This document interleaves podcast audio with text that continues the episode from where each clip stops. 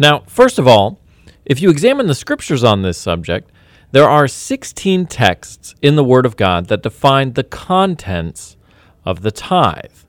Numbers 18 is one of the primary ones. And in every single one of these texts where the tithe is defined, the contents of the tithe every time is always only food. Specifically, food from God's holy land of Israel, which God miraculously increased by his own hand.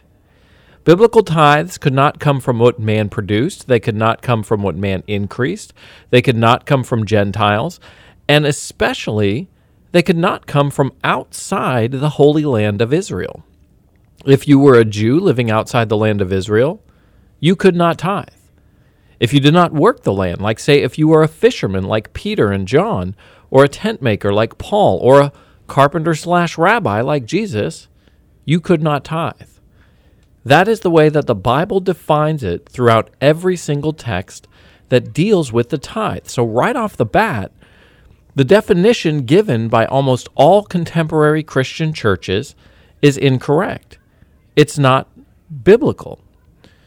But almost immediately, the argument comes up that, well, they were an agrarian society. They didn't have money, so the crops that they gave was equivalent to money today. And we say, well, okay, that makes sense.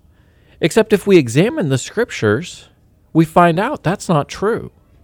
The book of Genesis alone contains the word money 32 times. When Abraham bought a tomb to bury Sarah in, for example, in Genesis 23, he bought it with money. The word money occurs 44 times in the Torah before the tithe is first codified in Leviticus 1. So money was actually very common in the Old Testament.